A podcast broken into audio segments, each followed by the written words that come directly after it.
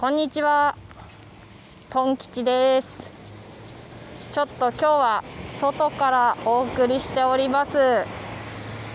えー、トンキッザンの気ままにゆる放送。え本日ちょっと外からのお送りなんですけれども。えなんでかと言いますとあマリオさんがまた視聴開始してくれました。すいません。ありがとうございます。えーとですね本日は、えー、旦那がテレワークということであのー、家にずっといましてですね旦那が。なのでちょっと今子供を迎えに行くのに外に出てきたのでそれでちょっとライブをこの隙間時間なんですけれどもやっていきたいと思います。もう続々と小学生が帰ってきておりますけれどもうちは、えっと、下の子が1年生なんですけれども1年生は、えー、2時半に終わって帰ってくるの大体今ぐらいの時間に迎えに行くことになっておりますので今ちょっとそのまま家から外に出て迎えに行っているところです。そうですね。えー、うちのうちの県、まあ、埼玉県なんですけれどもうちの県はですねあの居残りの制度が全然なくてですね小学生あの学校に残れないんですね。学校で遊んだりとかうんお勉強したりとかそういうのがあの全くなくてもう授業が終わったら全員帰るというちょっと仕組みなのでまあ、毎日毎日平日はちょっとこの時間にお迎えに行っております。そうですね最近あこの前の蝶々なんですけどあの蝶々、えーと、土日は上の子学校で育ててる分は家で持って帰るんですけれどもこの土日で2匹羽化しまして蝶々2匹とも学校の方のは全部羽が伸びました。めでたく。あの綺麗にまっすぐなりましたのでその蝶々に2匹ともまた今日朝持っていきまして多分学校でみんなで見て話したんじゃないかなと思います。そうですね。まああと何匹かさなぎは残っているんですけれども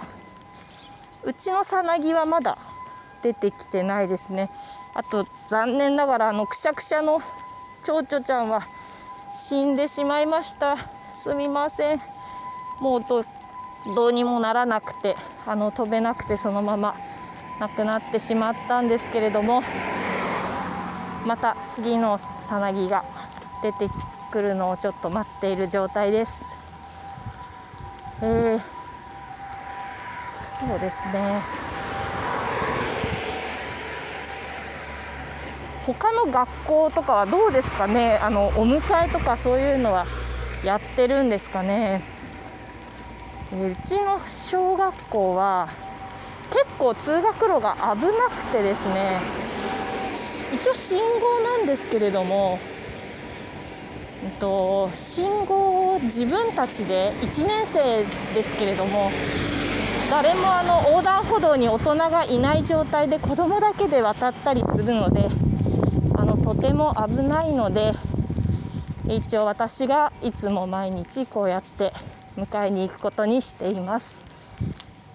え、まあもちろん迎えに来ないお母さんもいらっしゃるんですけれどもまあ私は、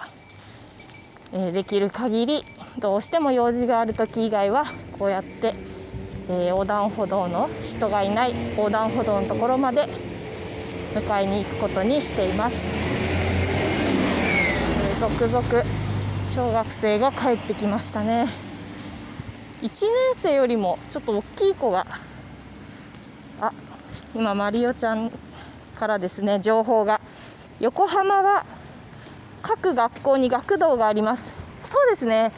一応埼玉県も学童はあるんですよ。あの働いてる人は学童に入れば入れるんですけれどもちょっとあの私みたいに働いてない人が行けるというか居残れるみたいな子供がちょっとあの遊んで帰るというかお勉強をちょっと宿題やって帰るとか居残って例えばあのお母さんが今日だけあの病院に行きたいからちょっと遅く帰ってきてとかそういうことが全くできないんですね。えー、前東京都にいたんですけど東京都はそれができるんですね今日だけ5時に帰ってきてとか今日だけ4時まで学校でちょっと遊んできてっていう風にすることができるんですけれどもちょっと埼玉県はそのような制度がなくてですね私みたいに働いてない無職のお母さんはあの学童とかに入れませんのでそういう制度が全くなくて2時半過ぎにはみんなお家にいらっしゃる状態ですかね。お母さん方は働いてないお母さんはそんな状況です。少しね少しでもその一時的な居残り制度みたいなのが本当時々でいいですからねそういうのがあったらいいなと思うんですけれども、えー、そろそろあ帰ってきたようですね。ちょっと本日隙間時間になってしまったんですけれども、えー、小学生たちの元気な声が聞こえてきました。あ マリオちゃんから埼玉専業主婦に厳しいですね。本当ですそうなんですよ。前の東京都に比べたらもう本当に全くあの一時保育みたいなのがあの小学生は全くない状態ですね。で本人の希望で遊んで帰るとかも全くできないですね。はい。ちょっとそんな事情をちょっと今日皆さんに聞いてもらったんですけれどももしねよかったらねちょっと皆さんで埼玉県にもちょっと一時保育のそういった放課後の居残りとかそういったものがねそういう制度ができたらいいななんてあのすごく思います。あの東京都ですごく便利だったのであのぜひそういうのがあったらなと思います。あはいマリオちゃんありがとうございました。また放送楽しみにしております。ちょっと 子供が帰ってきましたのでじゃあ今日はこの辺で終わりにしたいと思います。皆さんありがとうございました